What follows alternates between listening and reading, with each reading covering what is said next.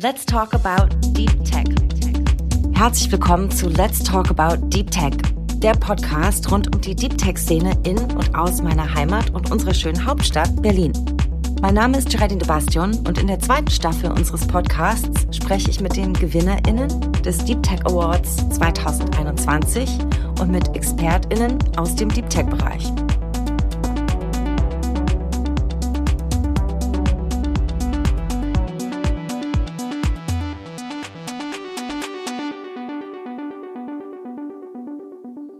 Heute zu Gast ist Verimi. Ich spreche heute mit einem der beiden CEOs über die Entstehung von Verimi und die Wichtigkeit und Bedeutung von digitaler Identität und SSI.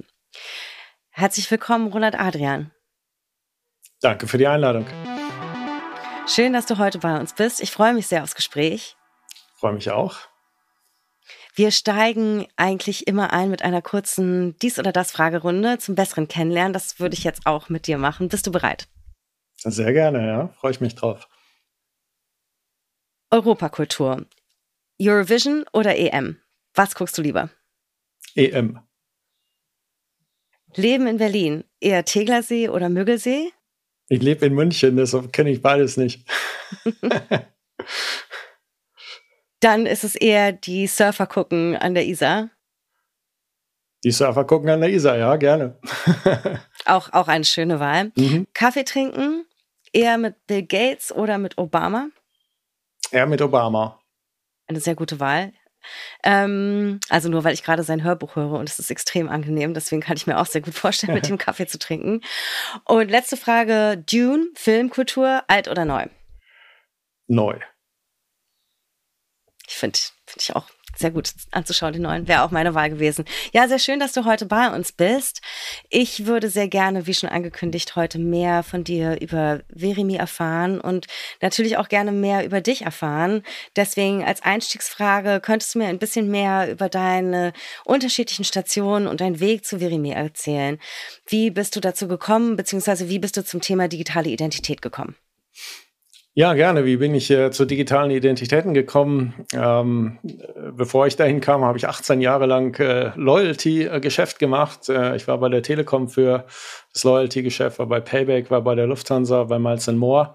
Ähm, und all die Geschäfte haben eigentlich eins äh, gemeinsam mit digitalen Identitäten, sie sind ein Netzwerkgeschäft. Äh, Netzwerk insofern, es braucht immer Endkonsumenten, für die ist das Produkt kostenlos. Und es braucht äh, Partner, Businesspartner, die den Service dann kaufen.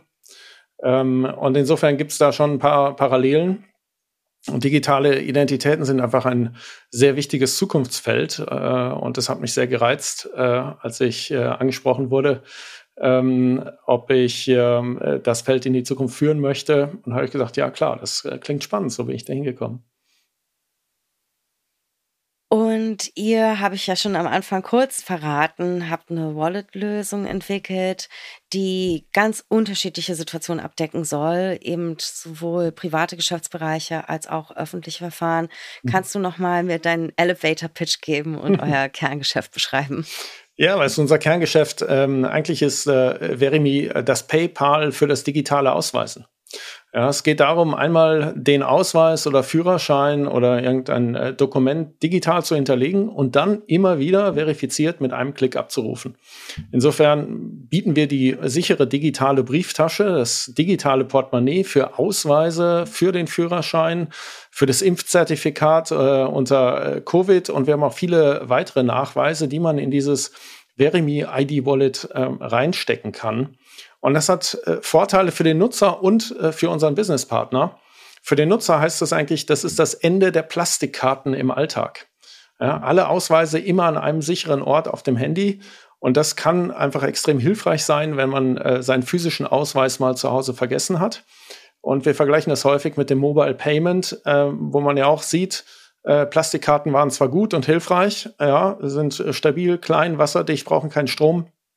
Trotzdem nutzt äh, der Endkunde gerne sein Handy, um zu bezahlen, weil es einfach bequem ist. Und genauso soll er sich ausweisen in Zukunft. Und was bedeutet das für die Partner? Für die Partner sind es geringe Kosten bei hoher Conversion. Geringe Kosten deshalb, weil die Nachweise nicht immer wieder neu erfasst werden müssen. Ich muss nicht immer wieder in der physischen Welt meine äh, Plastikkarte in ein Videoident zeigen, zur Post gehen oder den Ausweis fotografieren. Es ist einmal digital verifiziert sicher da. Und somit bieten wir äh, schon mit den digitalen Identitäten einen sehr wichtigen Katalysator für die Digitalisierung der Geschäftsprozesse unserer Partner. Jetzt ist es ja genau die Idee hinter dem Konzept Self-Sovereign Identity. Ich habe nicht mehr alle einzelnen Identitäten auf jeder Plattform, muss mich immer wieder ständig neu ausweisen, sondern ich habe sie eben bei mir und kann auch entscheiden, welche Daten ich genau mit welchem Anbieter in diesem Kontext teilen möchte. Und es gibt ja ganz unterschiedliche Lösungen hierfür am Markt. Kannst du mir erzählen, was an eurer besonders ist und auch vielleicht besonders innovativ ist? Ja. Deswegen habt ihr auch den, äh, auch gerade im Kontext des Deep Tech Award. Ja, sehr gerne. Natürlich gibt es äh, viele Ident-Lösungen und äh, Ident ist ein Stück weit ja auch ein Commodity, sei es äh, ein Video-Ident, ein Foto-Ident oder auch die Online-Ausweisfunktion des äh, Personalausweises. Das äh, kann ich an, an vielen Stellen bekommen. Und es hat immer wieder ähm, die gleiche Herausforderung, nämlich dass ich meinen physischen Ausweis in die Hand nehmen muss, irgendetwas damit machen muss. Und wir unterscheiden uns eigentlich in äh, vier Punkten äh, von, sag ich mal, anderen Angeboten. Das einmal, Verimi ist einzigartig bequem für den Nutzer. Ja, wir bieten die Identifizierung mit nur einem Klick über alle Industrien an. Und das sind äh, wirklich alle. Das äh, beinhaltet auch den Finanzbereich und das beinhaltet auch die öffentliche Verwaltung. Und das machen wir mit der Zulassung von der BaFin und auch vom äh, Bundesinnenministerium. Ähm, und hier ist es wirklich der Kern. Ich bin mit einem Klick durch. Ich muss nicht immer wieder meinen Ausweis in die Hand nehmen.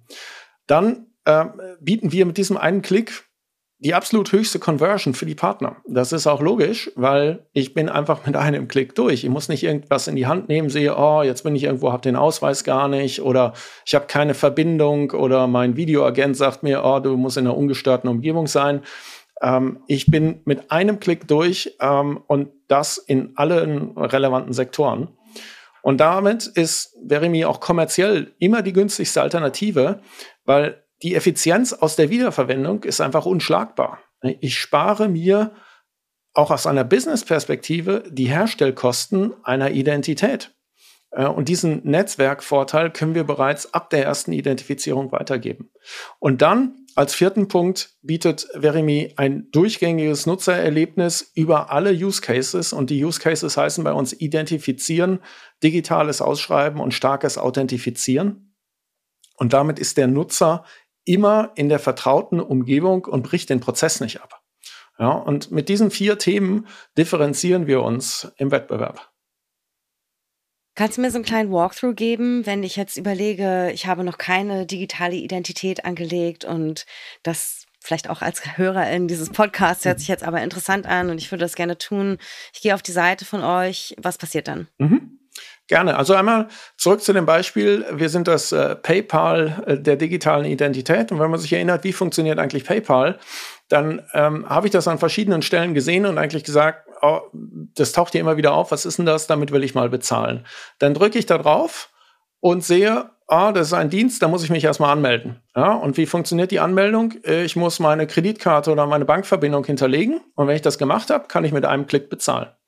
Und wenn wir das jetzt auf das Online-Ausweisen äh, projizieren, dann sehen wir auch, in verschiedensten Use Cases, sei es bei der Eröffnung eines Bankkontos oder wenn ich in das Self-Service-Portal eines Versicherers rein äh, möchte, wenn ich irgendetwas digital unterschreiben möchte, immer wieder werde ich aufgefordert, hm, du musst dich hier mal identifizieren.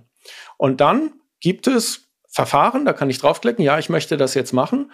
Und wenn ich äh, Verimi auswähle, dann, ähm, wenn ich das zum ersten Mal mache, dann identifiziere ich mich einfach ganz normal. Das heißt, dann wähle ich aus, möchte ich das per Video machen, per Foto, EID-Funktion des deutschen Personalausweises. Möchte ich ein Bankident machen, möchte ich mich nämlich mit meinem Bankkonto einfach ausweisen, da liegen ja schon alle meine Daten. Das kann ich dann machen und dann bin ich auch erstmal durch, weil dann habe ich genau das erreicht, was ich in meinem Use Case machen wollte, nämlich habe mich identifiziert. Der Trick dabei ist jetzt, wenn ich dann wiederkomme bei irgendeinem anderen Use Case und wieder Verimi nutze, dann bin ich mit einem Klick, dann klicke ich auf Verimi, ja, ich möchte mich hier ausweisen.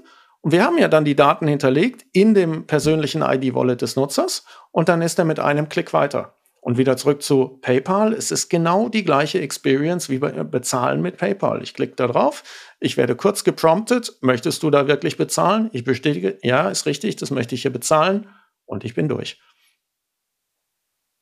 Ich musste neulich für eine sehr große Messen, Konferenzveranstaltung ein ganz grausames biometrisches Identifizierungsverfahren durchführen, in einer unfassbar stressigen Situation, wo es dann nochmal diesen Schwenk übers Gesicht und jenen haben wollte. Mhm. Und ich das Gefühl immer noch weitere Schleifen ging. Das heißt, ich hätte sozusagen in einem Fall, wo ich mich mit Verify identifiziert hätte und dieser Anbieter euch anerkannt hätte als, ähm, als Identitäts- ja, das dann mit einem Klick tun können und hätte mir diesen ganzen Prozess erspart. Ja, absolut. Und äh, mein persönliches Erlebnis, als ich am Berliner Flughafen ankam und mich für einen neuen Carsharing-Dienst registrieren wollte, weil die anderen Autos waren schon alle weg und da standen noch irgendwie zwei und eins davon wollte ich haben. Da habe ich, äh, hab ich die App aufgemacht und dann ging es halt los. Ja, wir hätten gerne den Ausweis, Vorder-, Rückseite. Ich stand mitten in der Nacht auf dem Parkplatz am Flughafen. Ja, Ausweis. Wo ist mein Ausweis? Ausweis auspacken. Vorder-, Rückseite. So fotografieren, dass das auch geht. Äh, irgendwo auf dem Kofferraum. Dann dachte ich, ja super, bin ich weiter. Nee, Führerschein auch noch. Ja, auch Führerschein, das gleiche. Dann hat es nicht funktioniert. Irgendwelche Daten noch eintragen. Ein Mörderprozess. Und die Alternative wäre gewesen, mit einem Klick hätte ich mit Verimi sowohl Personalausweis als auch Führerschein übermitteln können. Ja, und das ist eine User Experience, die der Nutzer einfach erwartet. Wenn ich nicht so dringend das Auto gebraucht hätte, dann wär, hätte ich gesagt, das ist, ist mir jetzt egal, ich mache was anderes. Ja, ähm, und diese User Experience wollen wir eigentlich äh, dem Nutzer in Deutschland auch bringen. Und da muss man sagen, in anderen europäischen Märkten ist das schon längst gang und gäbe. Deutschland ist da noch weit zurück und das wollen wir ganz schnell aufholen. Vielleicht kannst du dazu noch ein bisschen erzählen. Das finde ich nicht mehr spannend, nämlich sehr spannend. Ich kenne das vor allem aus Ländern wie Estland, klar, immer Vorreiter in solchen Sachen, wo es aber auch ja nationale Lösungen sind, die da angeboten werden, die eben auch ja teilweise oder vor allem staatlich mitentwickelt wurden, ähm, auch wenn da natürlich auch eng mit der Privatwirtschaft zu zusammengearbeitet wird. Also es sind irgendwie ganz andere Vorzeichen als bei uns. Vielleicht hast du auch noch andere Beispiele. Mhm. Ja, es gibt ganz viele Beispiele in dem Segment und wie gesagt, Deutschland ist da sicherlich äh, nicht führend, aber deshalb kann man sich die Beispiele ja auch angucken. Also ein gutes Beispiel sind auch die, die Nordics mit äh, dem Bankident-Verfahren. Das haben die Bank Banken ähm, gemeinsam entwickelt. Und äh, in Schweden weist sich jeder Schwede im Schnitt 60 Mal im Monat, und das muss man sich wirklich mal äh, vor Augen führen, 60 Mal im Monat nutzt ein Schwede durchschnittlich das Bankident-Verfahren. Und es zeigt schon, dass es viele Use Cases gibt, die jetzt jenseits davon sind, ich eröffne ein Bankkonto oder ich will mich ins Self-Service-Portal des Versicherers einloggen. Damit komme ich nicht auf 60 Usages ähm, pro Monat. Es gibt ja ganz viele Cases, die sich auch gerade in Deutschland erst entwickeln. Ja, wir sehen jetzt äh, die digitale äh, Kfz-Zulassung auf der äh, Schwelle in die öffentliche Verwaltung. Ja, ist ein Case. Ich melde jetzt auch nicht jeden Monat mein Fahrzeug an. Aber wenn wir das mal weiterdenken, äh, was wir gerade sehen im Markt Richtung künstlicher Intelligenz, wie versucht, äh, wie, wie ganz viele Player versuchen, die Authentizität ihrer Nutzer sicherzustellen, dadurch, dass sie äh, die Identität verifizieren, statt dass ein KI-getriebener Bot die Contents auf meine Plattform bringt, das sind Riesenthemen, gerade bei sozialen Netzwerken. Ähm, da kommt das Thema mit Macht auf uns zu und da ist Deutschland im Moment äh, schlecht vorbereitet. Wir sehen aber einen Riesenbedarf und eine ganz äh, steile Entwicklungskurve jetzt in der Nachfrage. Ähm, mhm. Ja. Damit ist man natürlich auch schnell schon bei relativ kritischen Fragen angekommen, die auch mit ja, mit Freiheitsrechten zu tun haben, mit der Frage eben, wer hat, sollte Zugang auf welche Identitäten haben. Es gibt ja auch sehr viele kritische Stimmen in dem Bereich, die befürchten, dass durch die ja, die Weise, wie das Thema im Moment angegangen wird, auch eine sozusagen Kommodifizierung unserer Identitäten stattfindet. Was würdest du dem entgegnen? Ja, Oder vielleicht findest du es gar nicht so schlimm. Also sozusagen dieser Markt rund um Identität, der auch neu entsteht, Einige sehen das ein bisschen kritisch, vielleicht sehen aber andere auch eine Chance drin. Wie würdest du das bewerten? Ja, da gibt's viele äh, Perspektiven äh, darauf. Äh, sicher ist mal, wenn wir keine digitalen Identitäten auf regulatorischen Vertrauensniveaus in Deutschland hätten, dann hätten wir jetzt alle kein Online-Banking ne? und wir könnten alle keine SIM-Karten bestellen und wir könnten auch kein Carsharing machen, weil dafür gäbe es gar keine Lösungen. Ähm, und da muss ich sagen, da überwiegt aus, aus meiner persönlichen Wahrnehmung jetzt mal der Nutzen äh, der digitalen Lösungen. Äh, trotzdem muss man natürlich sensibel äh, gerade mit verifizierten digitalen Identitätsdaten umgehen. Aber diese Sensibilität heißt nicht, dass alle Prozesse im Vertrauensniveau hoch äh, abgewickelt werden müssen, sondern gerade die Wirtschaft hat ja, ja, Verfahren entwickelt, wo man auch mit einem Risikoscoring die damit verbundenen Risiken bewerten kann. Und die Identifizierung ist häufig nicht das einzige Kriterium, um die Authentizität äh, des Nutzers dann wirklich nachzuweisen. Bestes Beispiel ist ja die Eröffnung eines Bankkontos, welches Geld, äh, geldwäscherechtlich konform nach verschiedensten Kriterien geprüft werden muss. Und sag ich mal, die Hinterlegung des Ausweises ist dabei ein Kriterium. Aber es ist natürlich richtig, wir, wir müssen mit digitalen Identitäten äh, sensibel umgehen, müssen uns genauso aber bewusst sein, an wie vielen Stellen im digitalen Raum ein jeder schon seine digitalen Identitätsdaten in der einen oder anderen Form hinterlegt hat. Ich glaube, ein durchschnittliches äh, iPhone hat mehr als 200 äh, Logins auf verschiedenen Plattformen gespeichert, wo jeweils individuell auch die persönlichen Daten gespeichert sind. Ähm, wenn wir uns angucken, was äh, äh soziale Netzwerke an, an Daten äh, noch produzieren und, und damit auch profilieren können, dann müssen wir natürlich schauen, dass wir zumindest eine Lösung haben, die alltagsrelevant mit hohen Sicherheitsstandards und auch den Prinzipien der selbstsouveränen Identitäten eine Identifizierungslösung anbieten kann, die eben alltagsrelevant ist.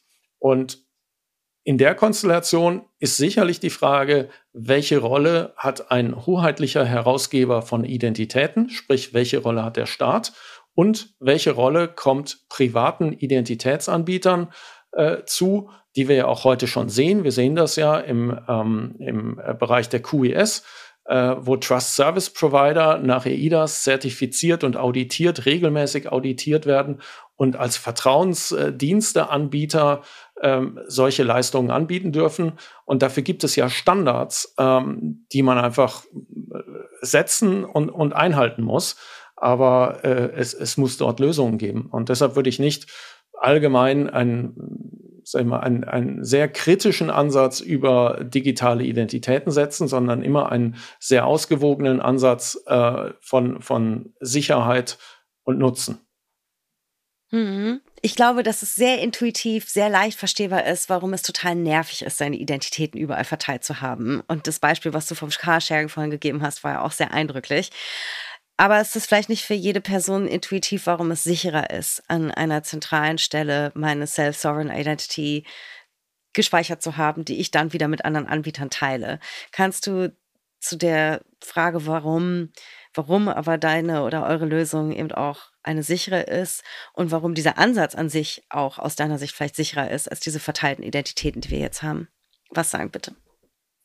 Na, ich glaube, aus, aus der Sicht des Nutzers äh, ist, ist man sehr schnell überfordert mit der Abwägung der verschiedenen äh, Konzepte. Ja, also wenn ich mir angucke, dass ein, ein jeder Apple-Nutzer eine Apple-ID hat und gar nicht hinterfragt wird, wo die gespeichert wird, ähm, sondern jeder Apple-Nutzer möchte einfach dieses Telefon nutzen und ist bereit, dafür eine Apple-ID anzulegen und seine Daten sehr offensichtlich zentral in, für einen globalen Anbieter abzulegen.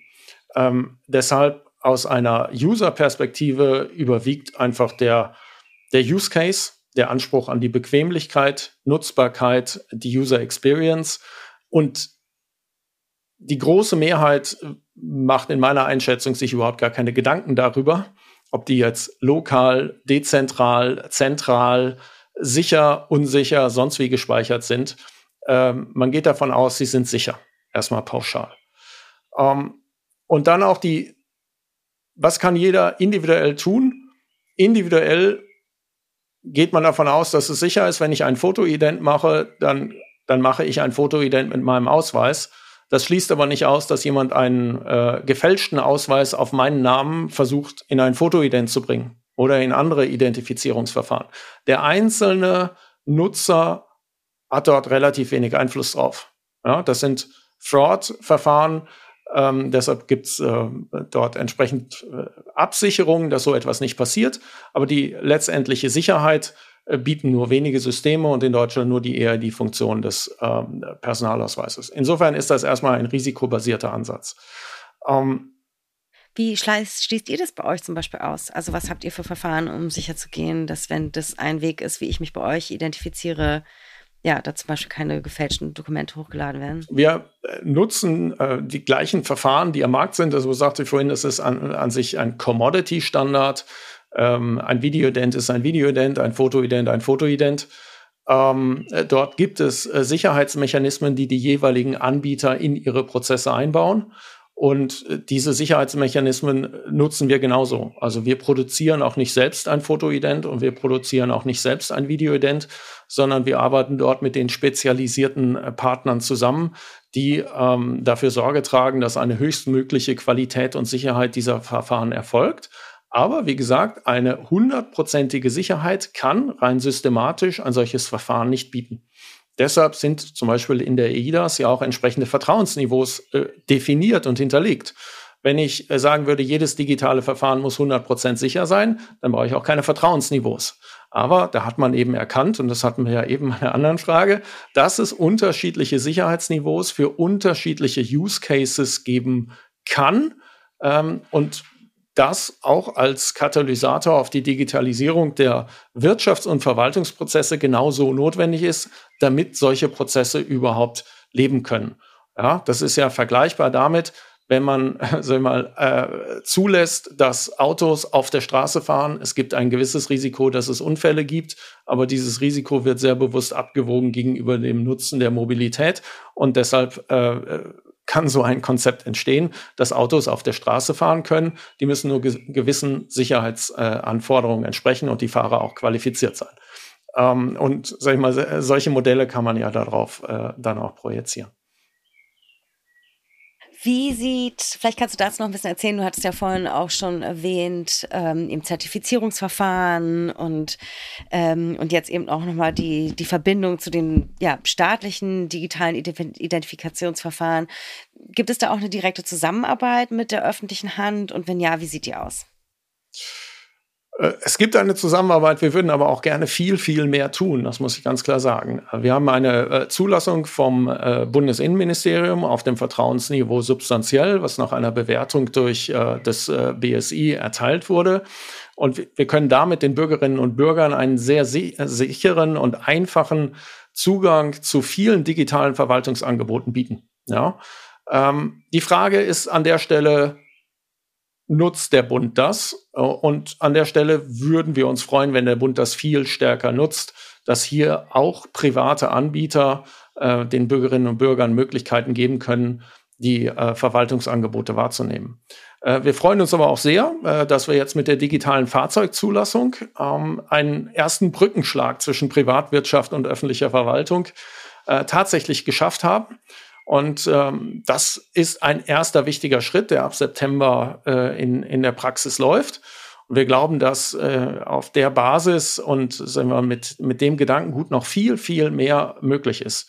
Weil letztlich haben wir alle das Interesse daran, dass die Bürger, Bürgerinnen und Bürger möglichst viele Verwaltungsvorgänge digital erledigen. Das ist für alle gut.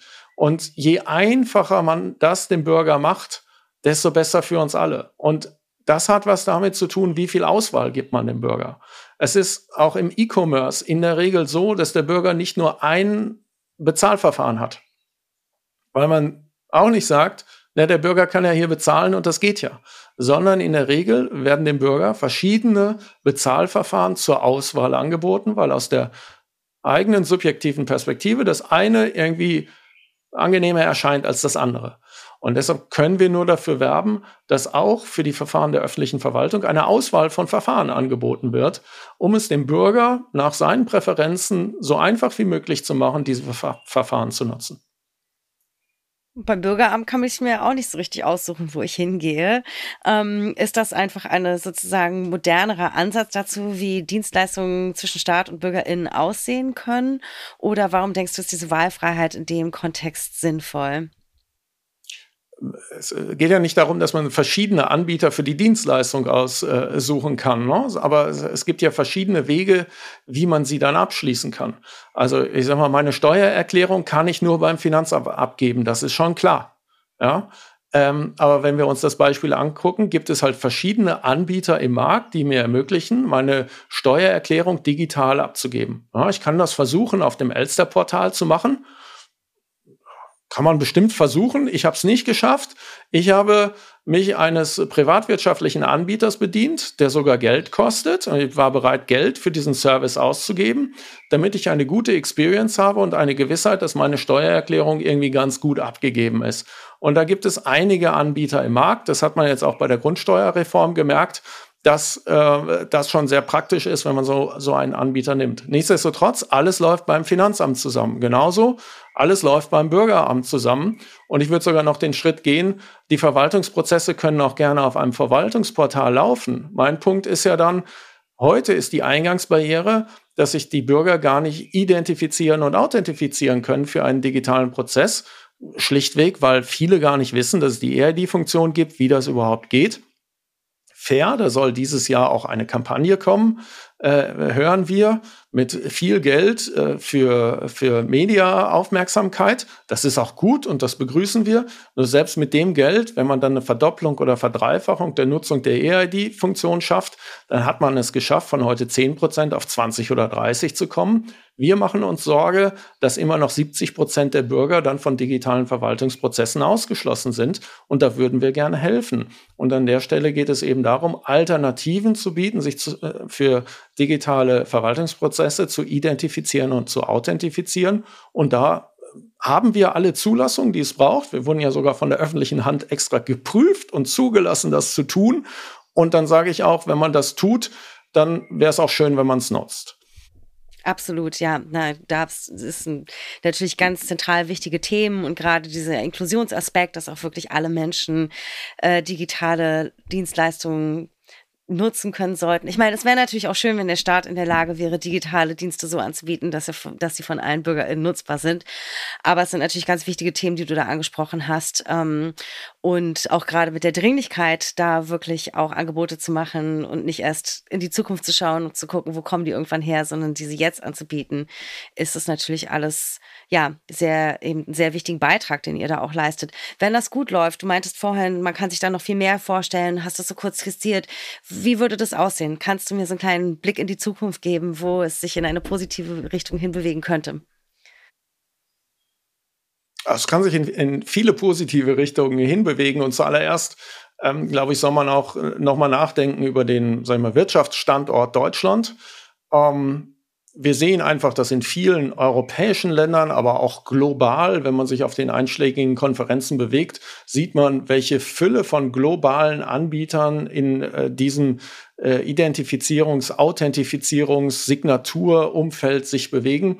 Und da muss man einfach sagen, viel, sehr viel Know-how wird außerhalb von Deutschland aufgebaut, weil dort die Prozesse auch entsprechend gefördert werden, da Räume geschaffen werden, dass äh, Erfahrungen gesammelt werden und damit können sich natürlich äh, Skills, Erfahrungen ähm, und äh, entsprechende Assets etablieren ähm, die dann natürlich im Wettbewerb zu unseren Lösungen stehen. Und ich glaube, an der Stelle sieht man ja auch, was sich im Bereich der äh, Vertrauensdiensteanbieter in Europa getan hat.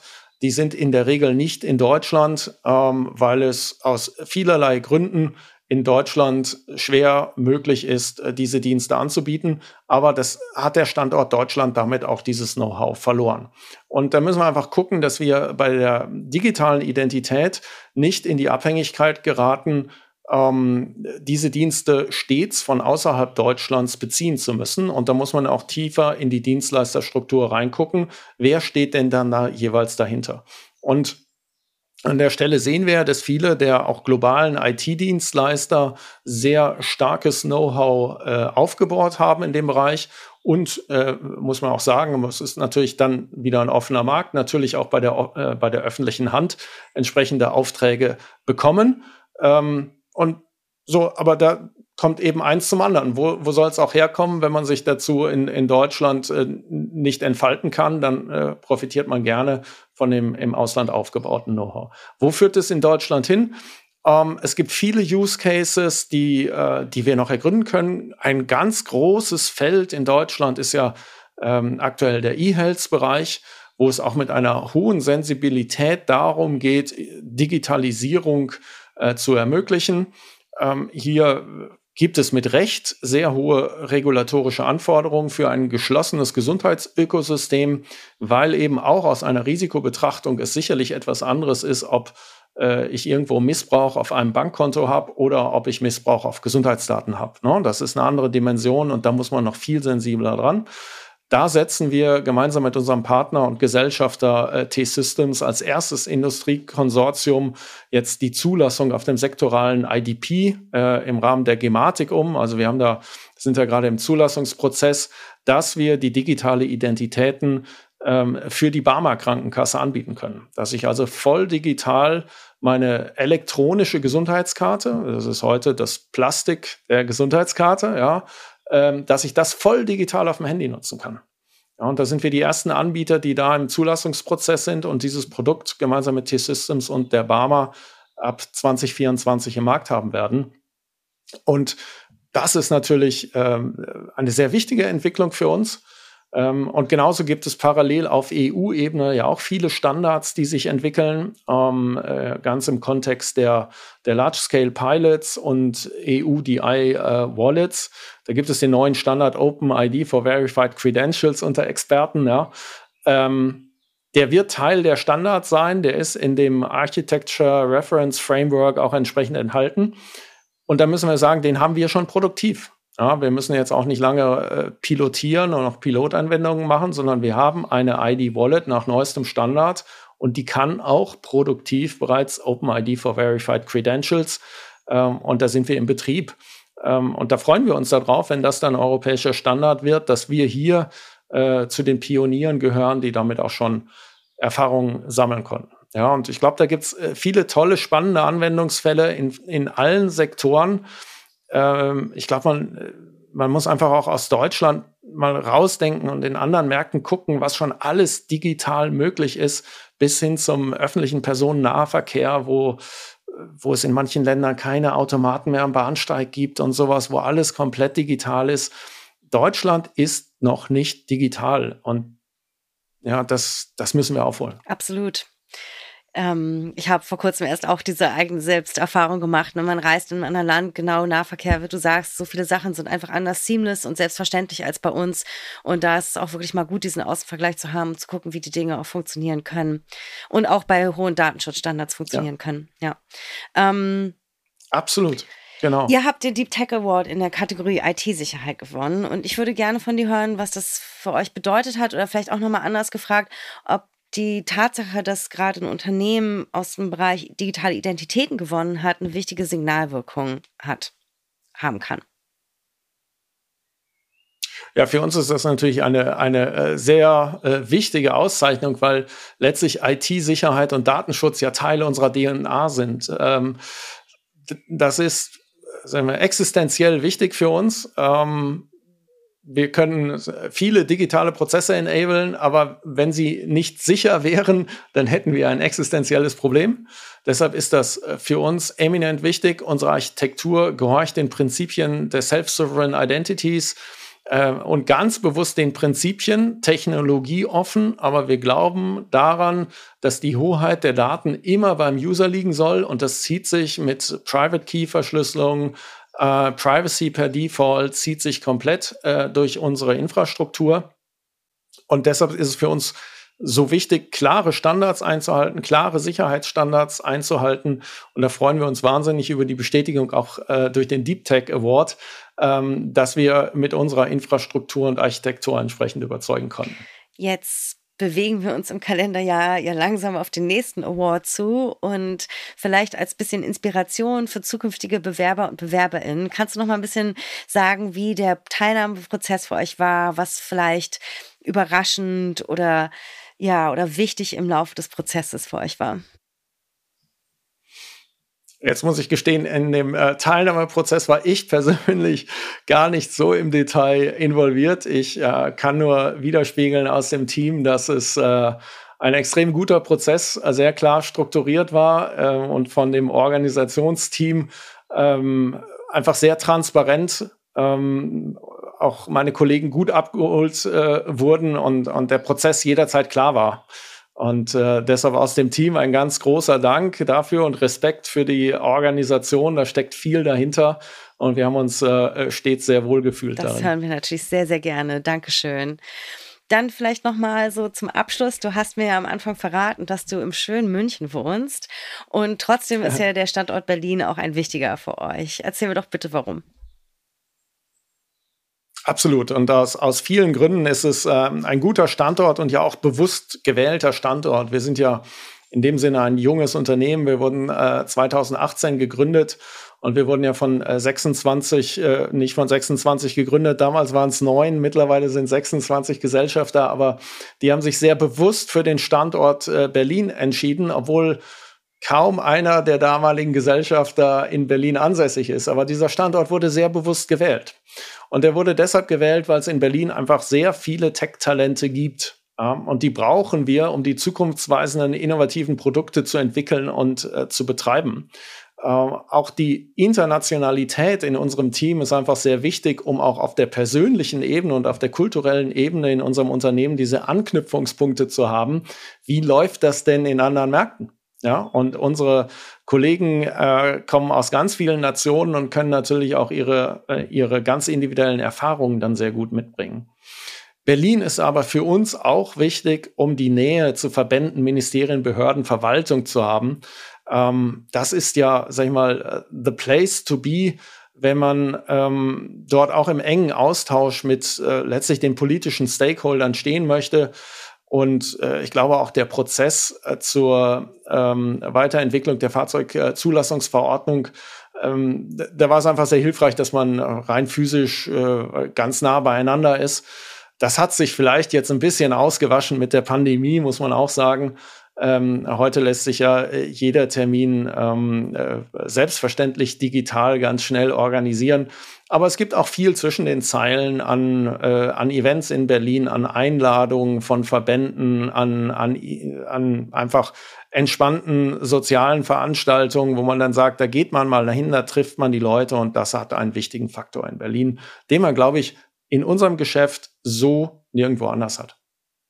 Und natürlich ist es auch gerade für das Thema IT-Security, jetzt haben wir viele digitale Unternehmen in Berlin, ähm, da gibt es natürlich ein gutes Netzwerk an Menschen, die was von IT-Security verstehen. Es gibt auch Unternehmen aus dem IT-Security-Bereich, allen voran auch unser Gesellschafter, die Bundesdruckerei, und wir sind auch im Gebäude der Bundesdruckerei, ähm, wo der Austausch natürlich sehr wichtig ist, aber auch die Hochschulen in Berlin, die ja teilweise dedizierte äh, Bereiche für das Thema äh, IT-Security betreiben. Das sind für alle, für uns alles sehr wichtige äh, Anknüpfungspunkte. Und äh, deshalb bewusst Berlin. Und auch heute müssten wir sagen, wenn wir es nochmal neu gründen würden, würden wir es wieder in Berlin gründen. Wunderbar, wunderbar zu hören. Jetzt wissen unsere HörerInnen auch, wo sie euch finden können, wenn sie euch mal besuchen wollen. Ähm, vielen Dank, Roland, für das super spannende Gespräch. Sehr, sehr interessant zu hören, wie ihr arbeitet, was vielleicht auch die nächsten Schritte in die Zukunft sein können, welche Sektoren und Themen da für euch anstehen. Und ja, alles Gute für den weiteren Weg von Verimi und natürlich auch insgesamt für das Thema für uns. ja, glaube ich, wie du schon richtig gesagt hast, wirklich ein sehr zentrales Thema, um mit Digitalisierungsfragen in Deutschland insgesamt voranzukommen. Also ja, vielen Dank, dass du heute bei mir warst im Gespräch und für die tolle Arbeit, die ihr macht. Vielen Dank. Wir versuchen unseren Beitrag zur Digitalisierung in Deutschland zu leisten und ich freue mich auch, wenn in immer mehr Use Cases, Anwendungsfällen äh, Verimi dann Eingang findet und, und wir den, den Beitrag wirklich auf die Straße bringen. Und vielen Dank für die Einladung, hat mich sehr gefreut.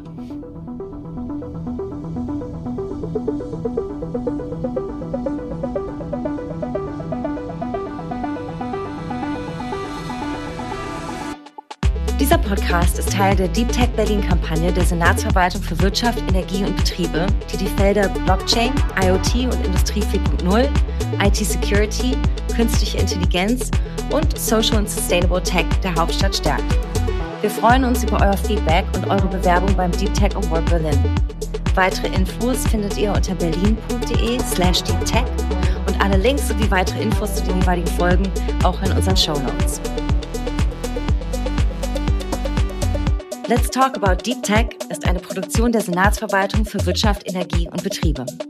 Host Geraldine de Bastion, Redaktion Alice Bucher für Uhura Digital, Ton und Schnitt Florian Kasten für Schönlein Media.